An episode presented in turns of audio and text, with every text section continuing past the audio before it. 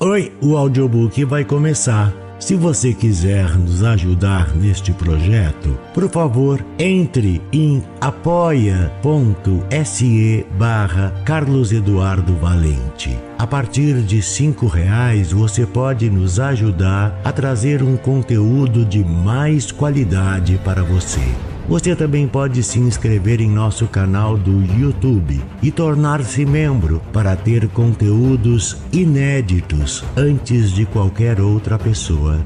Espero que gostem do que vão ouvir. Um grande abraço a todos. Use seu fone de ouvido para uma maior imersão. Do narrador Carlos Eduardo Valente. Contato carlão50 arroba gmail.com There are more things. Existem mais coisas. A memória de Howard P. Lovecraft. De Jorge Luis Borges. Às vésperas de prestar o último exame na Universidade do Texas, em Austin, soube que meu tio Edwin Arnett morrera de um aneurisma nos confins remotos do continente. Senti o que sentimos quando alguém morre, a angústia, já inútil de que nada nos teria custado ter sido melhores. O homem se esquece de que é um morto que conversa com mortos. A matéria que eu cursava era filosofia. Lembrei que meu tio, sem invocar um único nome próprio, tinha me revelado suas belas perplexidades lá na Casa Colorada, perto de Lomas. Uma das laranjas da sobremesa foi seu instrumento para me indicar no idealismo de Berkeley. O tabuleiro de xadrez bastou-lhe para os paradoxos eleáticos. Anos mais tarde, me emprestaria os tratados de Hinton, que busca demonstrar a realidade de uma quarta dimensão do espaço a qual o ouvinte consegue intuir mediante complicados exercícios com cubos coloridos.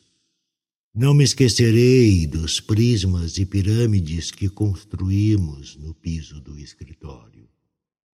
Meu tio era engenheiro. Antes de se aposentar de seu cargo na ferrovia, decidiu se estabelecer em Turdeira, que lhe oferecia as vantagens de uma solidão quase agreste e da proximidade de Buenos Aires. Nada mais previsível que o arquiteto escolhido fosse seu amigo íntimo, Alexander Muir. Esse homem rígido professava a rígida doutrina de Knox. Meu tio, à maneira de quase todos os senhores de sua época, era livre pensador, ou melhor, agnóstico, mas lhe interessava a teologia assim como lhe interessavam os cubos enganosos de Hinton ou os pesadelos bem tramados do jovem Wells. Gostava de cães. Tinha um grande ovelheiro que apelidara de Samuel Johnson, em memória de Lichfield, sua distante cidade natal. A Casa Colorada ficava num alto cercada na direção do poente por terrenos alagadiços. Do outro lado da grade, as araucárias não atenuavam seu ar pesado. Em lugar de terraços havia telhados de ardósia de duas águas e uma enorme torre quadrada com um relógio que pareciam oprimir as paredes e as poucas janelas. Quando menino eu aceitava aquelas feiuras como se aceitam essas coisas incompatíveis que só pela razão de coexistirem levam o nome de universo. Regressei à pátria em 1921. Para evitar litígios, tinha leiloado a casa. Adquiriu-a um forasteiro, Max Pretorius, que pagou o dobro da soma oferecida pelo melhor licitador, Assinada a escritura, ele chegou ao entardecer com dois ajudantes e atiraram uma vala não longe do caminho de las tropas. Todos os móveis, todos os livros e todos os utensílios da casa. Recordei com tristeza os diagramas de volumes de Hinton e a grande esfera terráquea. No outro dia foi conversar com Muir e lhe propôs certas reformas, que este recusou com indignação. Posteriormente, uma empresa da capital encarregou-se da obra. Os marceneiros da localidade negaram-se a mobiliar de novo a casa. Um tal de Mariane de Gliu aceitou afinal as condições que lhe impôs Pretórios. Durante uma quinzena teve que trabalhar de noite a portas fechadas. Foi também à noite que se instalou na Casa Colorada o novo habitante. As janelas já não ficavam abertas, mas no escuro se divisavam frestas de luz. Uma manhã, o leiteiro deu com o ovelheiro morto na calçada, decapitado e mutilado no inverno cortaram as araucárias. Ninguém voltou a ver Pretórios, que, segundo parece, não tardou a deixar o país. Tais notícias, como é de se supor, inquietaram-me. Sei que meu traço mais notório é a curiosidade que me levou certa vez à união com uma mulher completamente alheia a mim, só para saber quem era e como era a praticar sem resultado apreciável o uso do láudano, a explorar os números transfinitos e a empreender a atroz aventura que vou relatar. Fatalmente decidi investigar o assunto. Minha primeira medida foi ver Alexander Muir. Lembrava-me dele impertigado e moreno, de uma magreza que não excluía a força. Agora os anos o tinham encurvado e a barba retinta ficara grisalha. Recebeu-me em sua casa de Temperley, que previsivelmente parecia com a de meu tio, já que ambas correspondiam às sólidas normas do bom poeta e mau construtor William Morris. O diálogo foi parco. Não em vão o símbolo da Escócia é o cardo. Intuí, no entanto, que o chá forte do Ceilão e a equitativa travessa de scones que meu hospedeiro partia e amanteigava como se fosse ainda um menino, eram realmente um frugal festim calvinista dedicado ao sobrinho do amigo dele. Suas controvérsias teológicas com meu tio foram um longo xadrez que exigia de cada jogador a colaboração do adversário. Passava o tempo e eu não me aproximava de meu tema. Houve um silêncio incômodo e Muir falou. Meu jovem, young man, disse, você não se deu ao trabalho de vir até aqui para falarmos de Edwin ou dos Estados Unidos, país que pouco me interessa. O que lhe tira o sono é a venda da Casa Colorada e aquele curioso comprador. A mim também.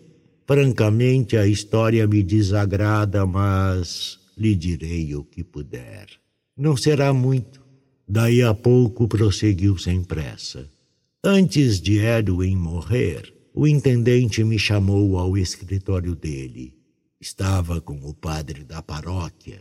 Propuseram-me que traçasse os planos para uma capela católica. Remunerariam bem meu trabalho. Respondi-lhes imediatamente que não. Sou um servidor do Senhor e não posso cometer a abominação de construir altares para ídolos aqui se deteve. Isso é tudo? Atrevi-me a perguntar. Não, aquele judeu do Pretórios queria que eu destruísse minha obra e que em seu lugar fabricaste uma coisa monstruosa. A abominação tem muitas formas. Pronunciou essas palavras com gravidade e se pôs de pé. Quando dobrei a esquina, Daniela Berra aproximou-se de mim. Conhecíamos-nos como as pessoas se conhecem nos povoados. Propôs que voltássemos caminhando. Nunca me interessaram os bandidos e previ uma fieira de causos de armazém, mais ou menos apócrifos e brutais, mas me resignei e aceitei. Era quase de noite. Ao divisar de umas quadras a casa colorada no alto, Iberra se desviou. Perguntei-lhe por quê. Sua resposta não foi a que eu esperava. Sou o braço direito de Dom Felipe. Nunca ninguém me chamou de frouxo. Você se lembrará daquele moço, Urgoite, que se deu o trabalho de vir de Merlo para me provocar e do que aconteceu com ele. Olhe, noites atrás eu vinha de uma farra. A uns cem metros da chácara havia alguma coisa. O tubiano se espantou e, se eu não o segurasse, fazendo-o seguir pelo beco, talvez não contasse essa história. O que vi não era para menos. Muito zangado, acrescentou um palavrão. Aquela noite não dormi. Por volta do amanhecer, sonhei com uma gravura à maneira de Piranesi que eu nunca vira. Ouvi e esqueci, e que representava um labirinto. Era um anfiteatro de pedra, cercado de ciprestes e mais alto que a copa dos ciprestes. Não havia nem portas, nem janelas, mas uma fileira infinita de frestas verticais e estreitas. Com uma lente de aumento eu procurava ver o Minotauro. Afinal, o percebi. Era o monstro de um monstro. Tinha menos de touro que de bisão e estendido na terra o corpo humano parecia dormir e sonhar. Sonhar com o quê? ou com quem. Aquela tarde passei em frente à casa.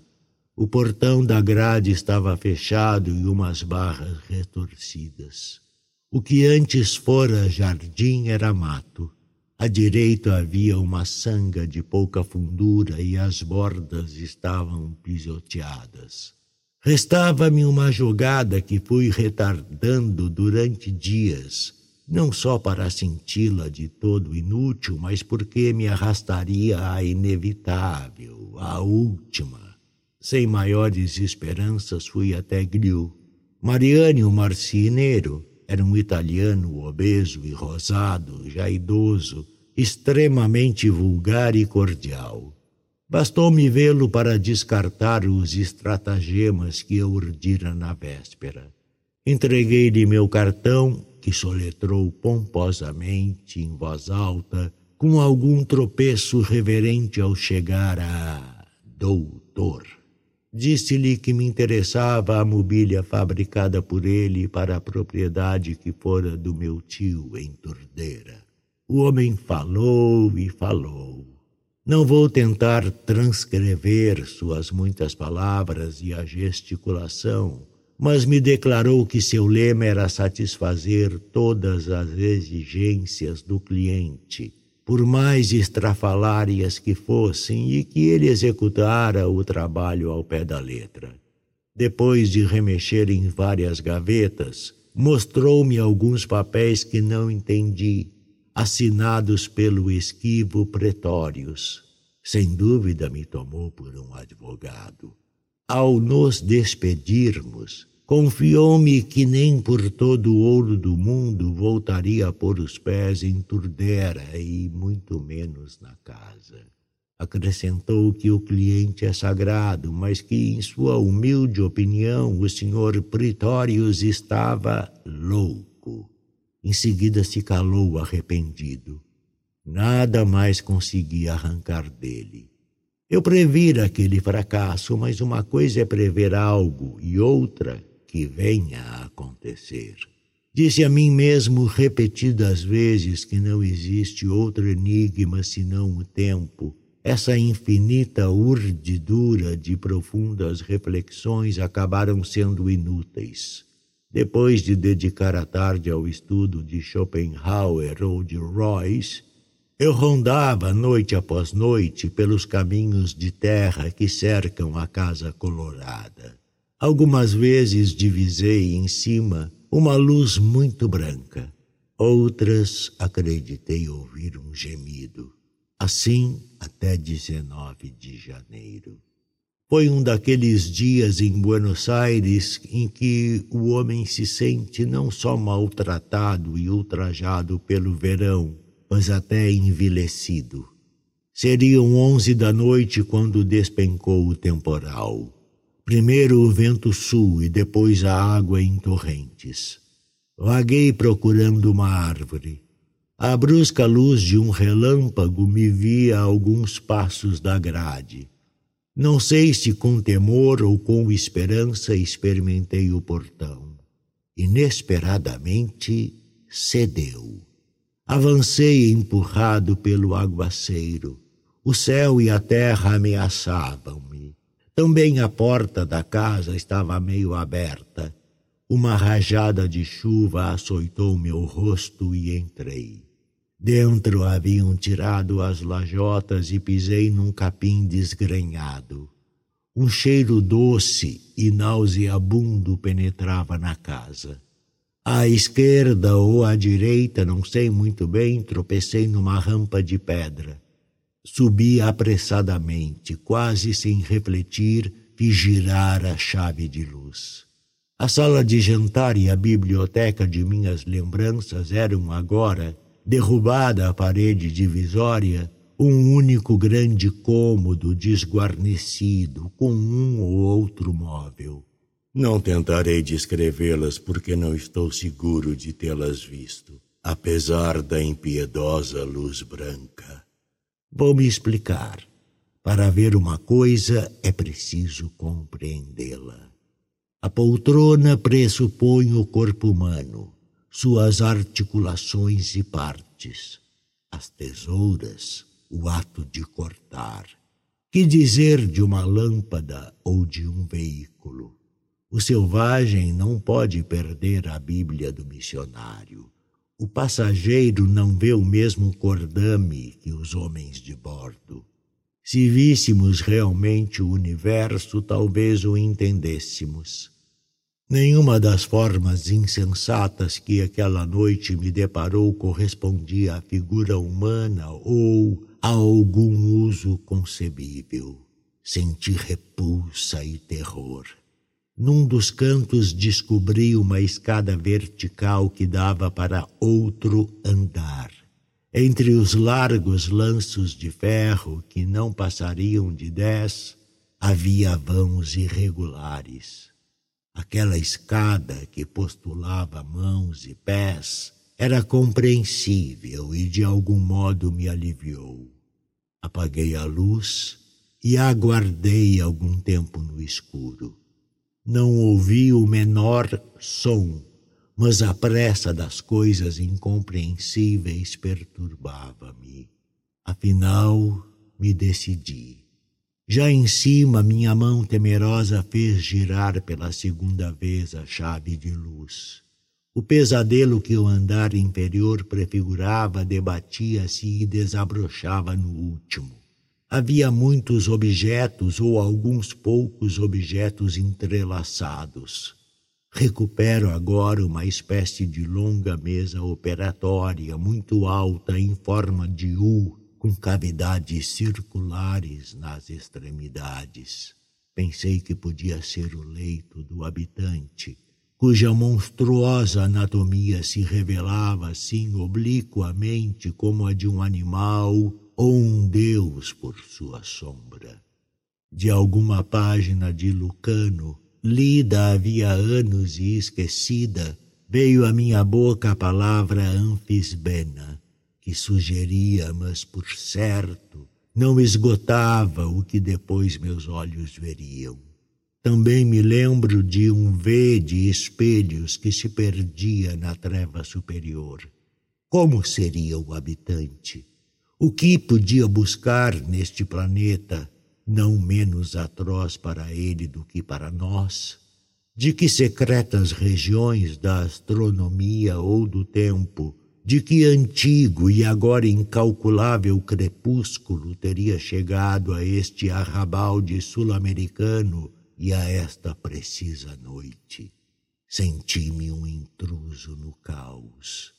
Fora a chuva tinha cessado. Olhei o relógio e vi com assombro que eram quase duas.